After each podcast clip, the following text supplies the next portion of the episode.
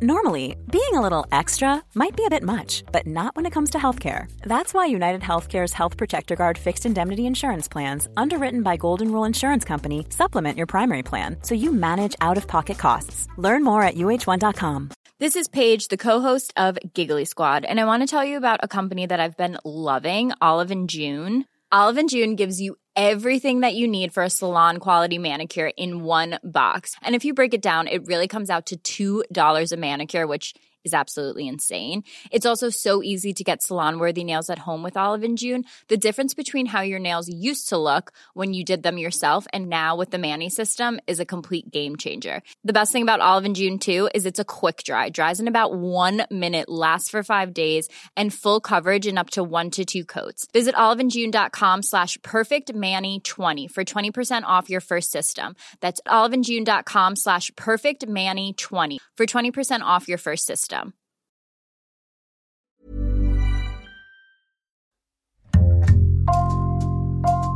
Bonjour, c'est Jules Lavie pour Code Source, le podcast d'actualité du Parisien. Fin de l'opération Barkhane au Sahel, changement de chef d'état-major des armées, il y a eu aussi au printemps les tribunes de militaires. Tout cela nous a donné envie de revenir sur le quinquennat d'Emmanuel Macron jusqu'ici en matière de défense, mandat entamé d'ailleurs par un bras de fer avec le général Pierre de Villiers. Emmanuel Macron et les militaires, histoire d'une défiance, cet épisode de Code Source est raconté par Henri Vernet du service politique du Parisien.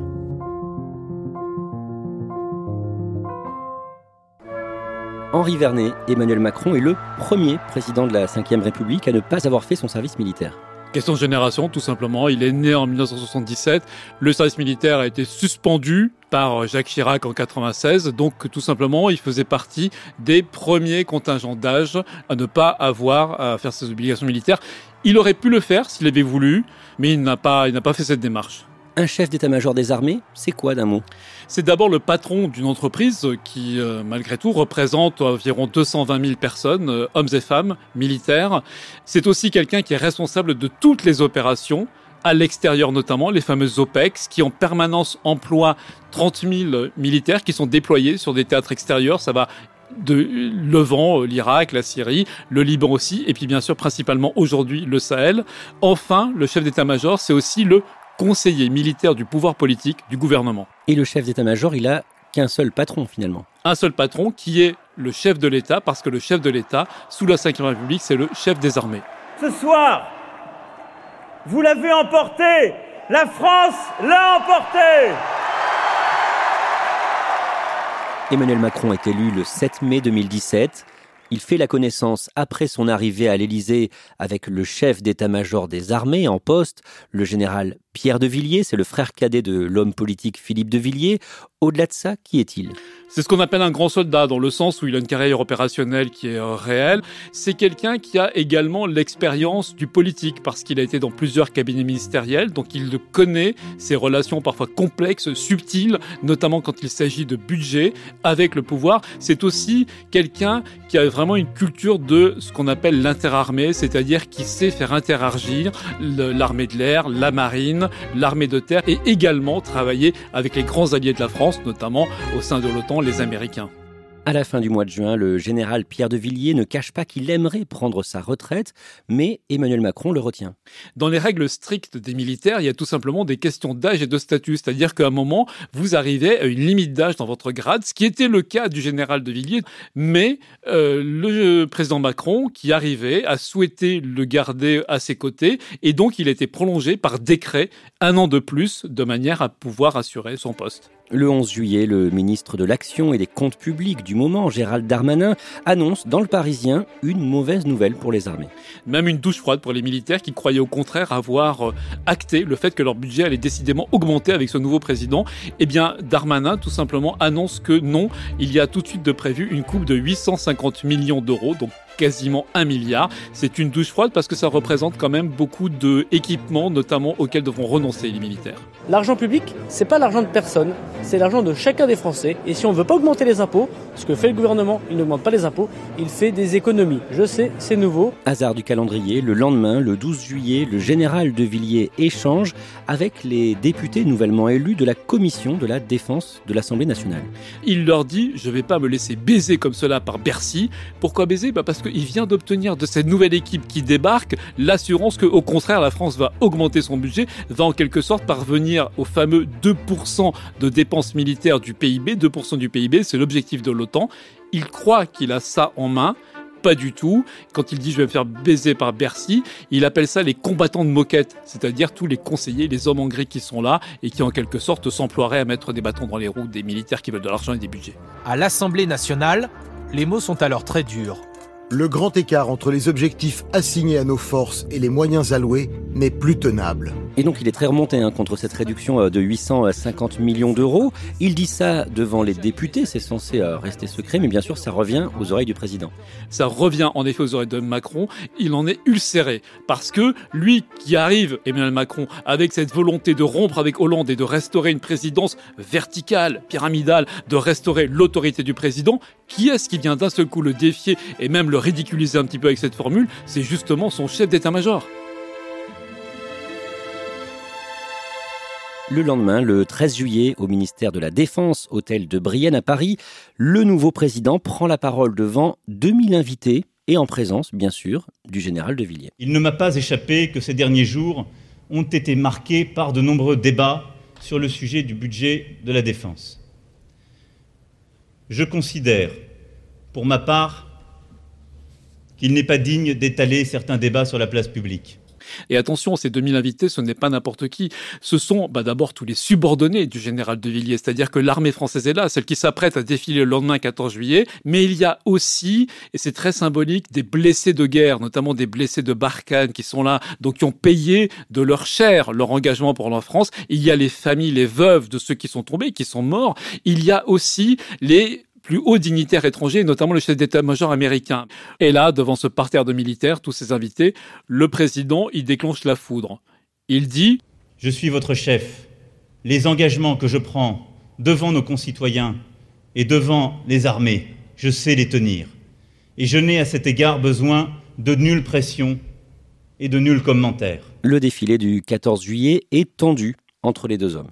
Ils sont tous les deux dans le command car, vous savez, ce fameux véhicule militaire à bord duquel ils remontent les Champs-Élysées. C'est la première fois qu'un président utilise ce véhicule pour remonter les Champs-Élysées, justement pour montrer qu'il est Jupiter. Le général de Villiers, il a la mâchoire crispée. Euh, Emmanuel Macron, il regarde droit devant lui, il salue la foule, c'est son premier défilé. Il ne s'adresse pas un mot durant toute la cérémonie. Visage fermé et raide, le chef d'état-major des armées y ouvre le défilé du 14 juillet aux côtés d'Emmanuel Macron. La tension est alors vive entre les deux hommes. Deux jours plus tard, le 16 juillet, Pierre de Villiers remet sa démission. Il était le plus haut gradé de l'armée française. Pierre de Villiers, général, chef d'état-major, a présenté sa démission ce matin à Emmanuel Macron. C'est complètement inédit sous la Ve République que le chef d'état-major des armées présente ainsi sa démission. Il explique que, à ses yeux, la confiance est rompue. Il ne peut plus travailler avec euh, un chef, donc le président de la République, dont il estime qu'il n'a plus sa, il n'a plus sa confiance. Démission acceptée et effective euh, deux jours plus tard. Racontez-nous le départ du général de Villiers du siège de l'état-major dans le 15e arrondissement à Ballard. C'est un départ à la fois spectaculaire et émouvant parce que ce général s'en va, sa carrière est terminée après 43 ans sous les drapeaux et il s'en va ovationné par une haie d'honneur deux militaires, deux personnels civils qui sont là, euh, qui le saluent une dernière fois. Et ces images, elles font le tour de toutes les chaînes info et elles font ticker à l'Élysée.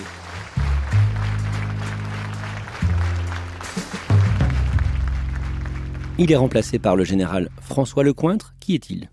Ce remplacement est allé très vite pour déjouer toute idée de crise au sommet quand même de l'État et des armées. François Lecointre est choisi parce que il est connu de cette équipe puisqu'il était le chef du cabinet militaire du nouveau Premier ministre Édouard Philippe et c'est aussi un grand soldat. Euh, c'est l'homme qui avait repris le pont de Verbania aux forces serbes en 1995 en Bosnie et c'est l'un des faits d'armes assez euh, emblématique de l'armée française à cette époque-là, parce que c'était notamment le dernier combat baïonnette au canon. Mais disons que par rapport à un Villiers, il a moins cette expérience de faire travailler ensemble toutes les armées, il a moins ce côté opérationnel. Pour lui, comme pour son prédécesseur, l'une des principales missions, c'est l'opération Barkhane. Rappelez-nous de quoi il s'agit. Barkhane a succédé à Serval, c'est-à-dire l'opération qui avait été lancée d'urgence par le président François Hollande en 2013 pour stopper les djihadistes qui étaient en train de foncer sur la capitale malienne Bamako et de s'emparer en quelque sorte du pays pour en faire un, un émirat islamiste. Depuis 2013, quelques 5000 soldats français sont donc déployés dans cette région, au Mali et plus largement au Sahel, pour lutter contre le djihadisme. Depuis les airs, les forces françaises traquent un ennemi invisible, souvent insaisissable. Nous sommes dans la région dite des trois frontières, entre le Mali, le Burkina Faso et le Niger. Une région devenue la priorité de l'opération Barkhane. Le 25 novembre 2019, au Mali, l'opération Barkhane est endeuillée. Un hélicoptère de combat Tigre et un hélicoptère Cougar qui transportait des commandos entrent en collision en pleine nuit. Ils volent à Razmot à quelques mètres au-dessus du sable. 13 soldats de l'opération Barkhane ont trouvé la mort hier soir dans un accident. Les appareils appuyaient une attaque contre des djihadistes dans le Sahel, dans le Liptako au Mali. C'est la plus lourde perte pour l'armée française depuis 36 ans. Ça va marquer les esprits parce que aussi bien l'état-major que la ministre des Armées euh, communique, montre les visages, les vies de ces jeunes hommes qui étaient euh, engagés au service de la France, souvent méconnus, mais là dont on constate eh bien la jeunesse, dont on voit tout d'un coup euh, les familles, les veuves qui sont laissées ainsi, et ça marque l'opinion. C'est avec une profonde tristesse et une grande émotion que nous avons appris la mort des 13 militaires qui étaient à leur bord. 13 militaires exceptionnels, 13 héros morts pour la France.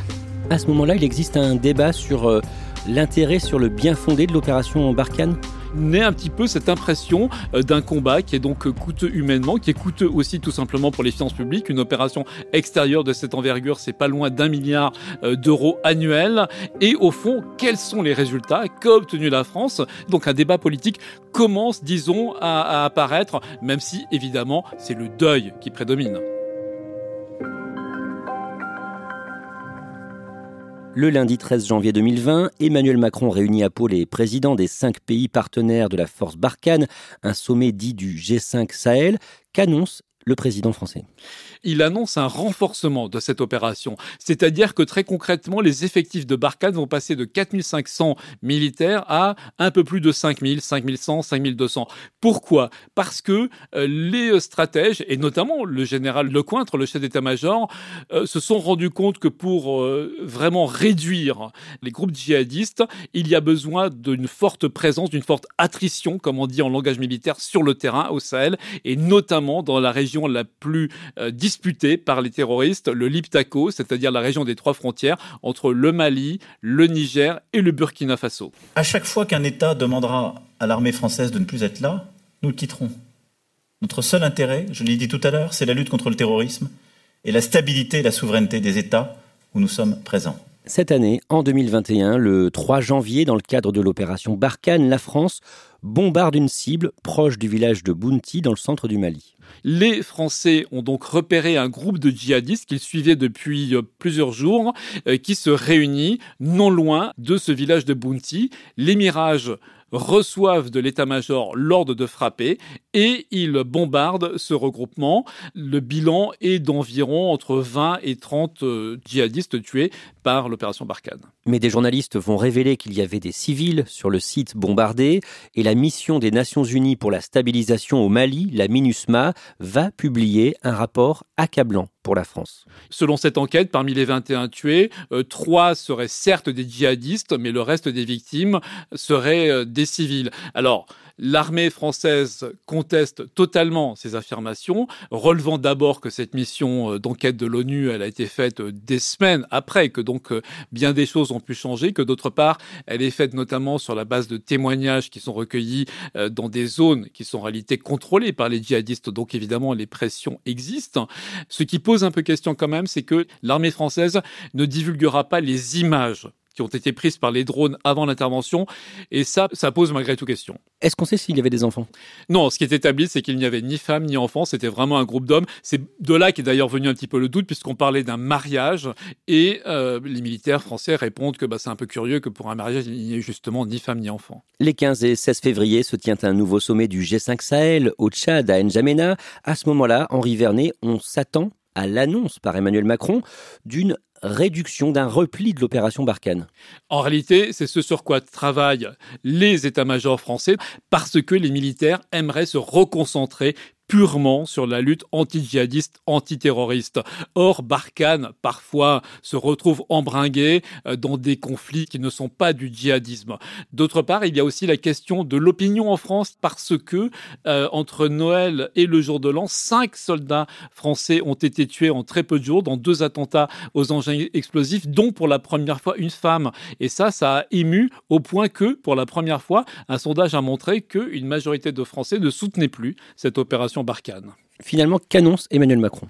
Il annonce un maintien de l'opération. Je considère que précipiter un retrait français, en tout cas une volonté de, de retirer massivement des hommes, ce qui est un des schémas que j'ai étudiés, serait une erreur. Il faut dire qu'une des justifications, c'est que entre-temps, les services secrets français, et notamment le patron de la DGSE, Bernard Rémier, a produit un rapport assez alarmant montrant que les groupes djihadistes désormais descendent des zones sahéliennes vers les pays côtiers africains, vers le golfe de Guinée, notamment vers la Côte d'Ivoire, euh, vers le Bénin, vers ces pays qui, à leur tour, sont frappés par les terroristes. En France, quelques semaines plus tard, le 21 avril, l'hebdomadaire Valeurs Actuelles publie une tribune de militaires en retraite en colère que dit cette tribune en résumé?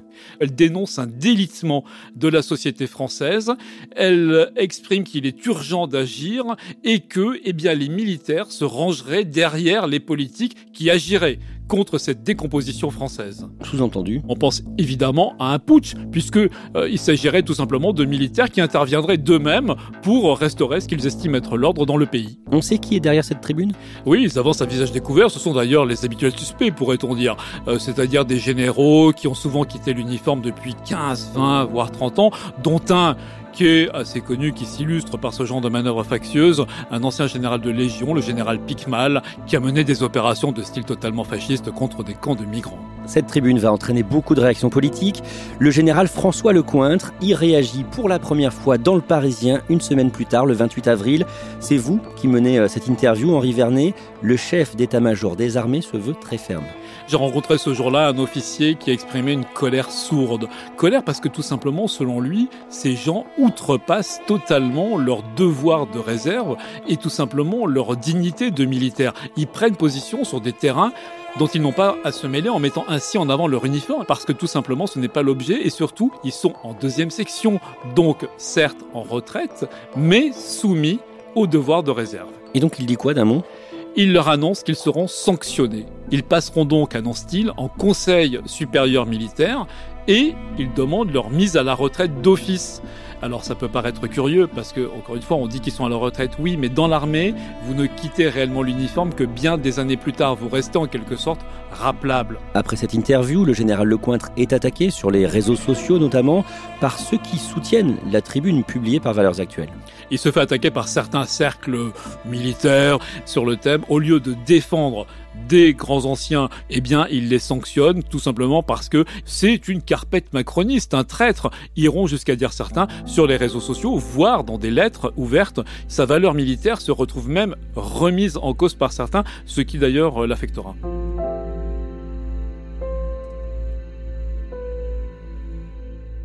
le 8 mai à Paris, jour de commémoration de la victoire des Alliés sur l'Allemagne nazie. Emmanuel Macron ravive la flamme du soldat inconnu sous l'arc de triomphe et il affiche sa proximité avec les principaux généraux de l'armée française. On est au pied de l'arc de triomphe, toutes les télévisions sont là, et on voit faire cercle, un petit peu comme au PAC au rugby, euh, les plus hauts gradés autour du président. L'idée de cette image, c'est de montrer qu'il y a une grande cohésion, qu'il n'y a aucun problème entre le pouvoir politique incarné par le chef de l'État et les militaires et l'armée qui est là avec ses chefs. Et surtout que tous les chefs sont en cohésion. Ils sont sur la même ligne qui est celle de l'allégeance totale du militaire au politique, comme le veut la règle en République.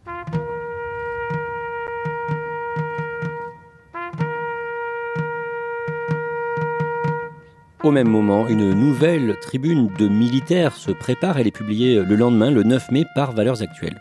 Et là, c'est embêtant parce qu'il s'agit, contrairement à la première, de militaires qui sont encore dans les rangs et qui donc, eux, s'opposent à des sanctions sévères qui peuvent aller jusqu'à la radiation en principe. Seulement voilà, ils sont tous anonymes.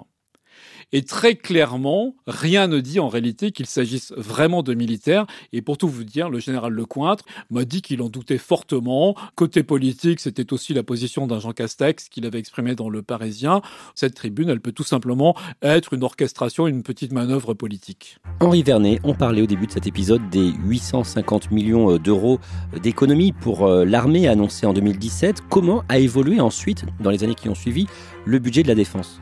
Eh bien, en réalité, le jeune président a tenu la promesse qu'il avait faite au général de Villiers. Donc, à part cet accro initial, euh, là, le budget des armées a augmenté chaque année d'environ 1,7 milliard par an. Il représente aujourd'hui 39 milliards d'euros. C'est considérable et cette montée en puissance, elle va se poursuivre jusqu'en 2025.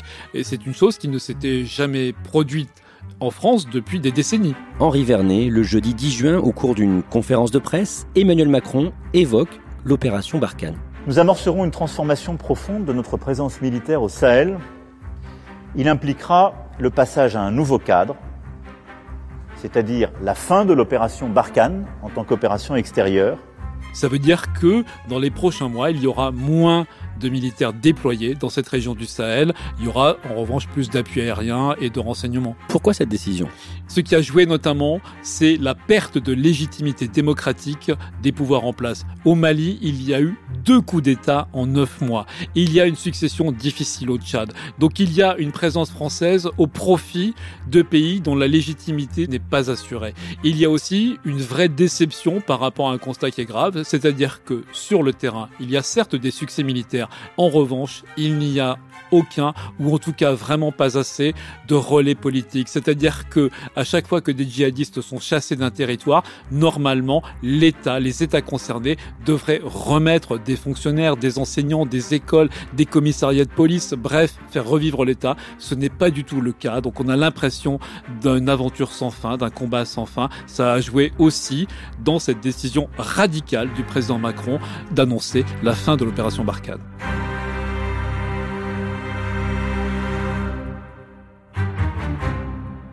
Trois jours plus tard, le dimanche 13 juin, le général Lecointre est l'invité du grand jury RTL LCI Le Figaro et il annonce qu'il va quitter ses fonctions. On vient d'apprendre euh, par l'Élysée euh, que vous quittez vos fonctions. Pouvez-vous nous confirmer cette information et nous en dire plus? Bonjour, oui, je, je quitte mes fonctions. C'est en accord avec l'Élysée, qui a d'ailleurs publié un communiqué quelques minutes avant l'émission. Il stipule bien, le général Lecointre, qu'il veut absolument éviter que sa fonction de chef d'état-major, ce mandat-là, coïncide avec le mandat présidentiel. La première raison, c'était d'éviter précisément qu'il y ait une politisation de la fonction de chef d'état-major des armées. Je ne souhaitais pas que le chef d'état-major des armées parte à l'issue du mandat d'un président de la République. Donc soyons clairs, pour lui, son départ, ce n'est pas un coup de colère contre Emmanuel Macron, par exemple. Non, surtout pas. Au contraire, il veut éviter l'image du chef d'état-major qui pose son képi. Au contraire, il voulait restaurer ce qu'il appelle la normalité de la relation entre le politique et le militaire, c'est-à-dire la subordination revendiquée du militaire au politique. Malgré tout, Henri Vernet, vous avez parlé avec lui quelques jours plus tôt, et il est amer plusieurs choses l'ont affecté. Affecté évidemment par cette affaire des tribunes et par tout ce qu'il a subi. Affecté surtout euh, du fait de voir sa valeur combattante remise en question. Et il m'a paru aussi troublé par cette idée qui se répand dans certains milieux militaires, et notamment parfois parmi les plus jeunes dans les écoles d'officiers, euh, cette idée pernicieuse selon laquelle le vrai chef, le bon chef militaire, c'est celui qui dit non aux politiques. Et concernant l'opération Barkhane, on a vu pendant cet épisode qu'il y a eu des décisions, des annonces qui semblent parfois contradictoires. Qu'est-ce qu'il en dit? Lui-même, il ne dit rien. Il est loyaliste, il ne critique pas le chef de l'État. En revanche, c'est vrai qu'en interrogeant son entourage ou d'autres sphères militaires, on sent bien que ces atermoiements, ces allers-retours en quelque sorte, et puis cette prudence diplomatique a agacé un petit peu les militaires. Ils ont eu l'impression en fait que leur action n'est pas vraiment soutenue, n'est pas vraiment relayée par la diplomatie, par la politique française. Il y a une chose que le général Lecointre a évoquée au micro euh, d'RTL, c'est le fait que la plupart des politiques, comme des journalistes aujourd'hui, ne connaissent pas finalement l'armée. Que vous ne connaissez rien aux armées parce que vous ne connaissez pas le cœur des armées. Vous ne connaissez pas par vos fibres ce que sont les armées. On sent bien en l'écoutant qu'il le regrette, que pour lui c'est un manque qui est réellement dommageable, parce qu'encore une fois c'est un métier où on peut être amené à donner sa vie ou au contraire à donner la mort. Et donc évidemment c'est très très particulier. Et si vous ne le connaissez pas, à ses yeux, eh bien il y a une réelle difficulté à travailler, à appréhender euh, les, euh, les questions propres militaires. Et ça c'est quelque chose, il trouve ça dommage que ce soit de la part des politiques et des journalistes. Henri Vernet est-ce qu'il y a une forme de rupture ou d'incompréhension entre les politiques et les militaires aujourd'hui? Incompréhension, oui, sans conteste. On le sent bien d'ailleurs qu'ils se cherchent un peu en permanence, les militaires et les politiques. Rupture, non, on n'en est pas là, mais c'est vraiment ce qu'il faut éviter à tout prix, euh, parce que justement, on voit bien que le danger euh, pourrait être là. Il faut rappeler, et c'est ce à quoi s'emploie un général Lecointre, que l'armée, elle doit être en symbiose avec la nation et avec le politique, qu'elle est au service du politique.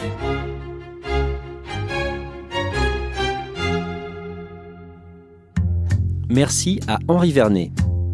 Code Source est le podcast quotidien du Parisien, disponible sur leparisien.fr et toutes les plateformes audio. Pour ne rater aucun épisode, abonnez-vous sur n'importe quelle application de podcast. Cet épisode a été produit par Clara Hage, Raphaël Pueyo et Thibault Lambert. Réalisation Kevin Marc Guilhem. Si vous aimez Code Source, dites-le nous en laissant des petites étoiles ou un commentaire sur votre appli préférée. Vous pouvez aussi nous écrire directement code source at leparisien.fr.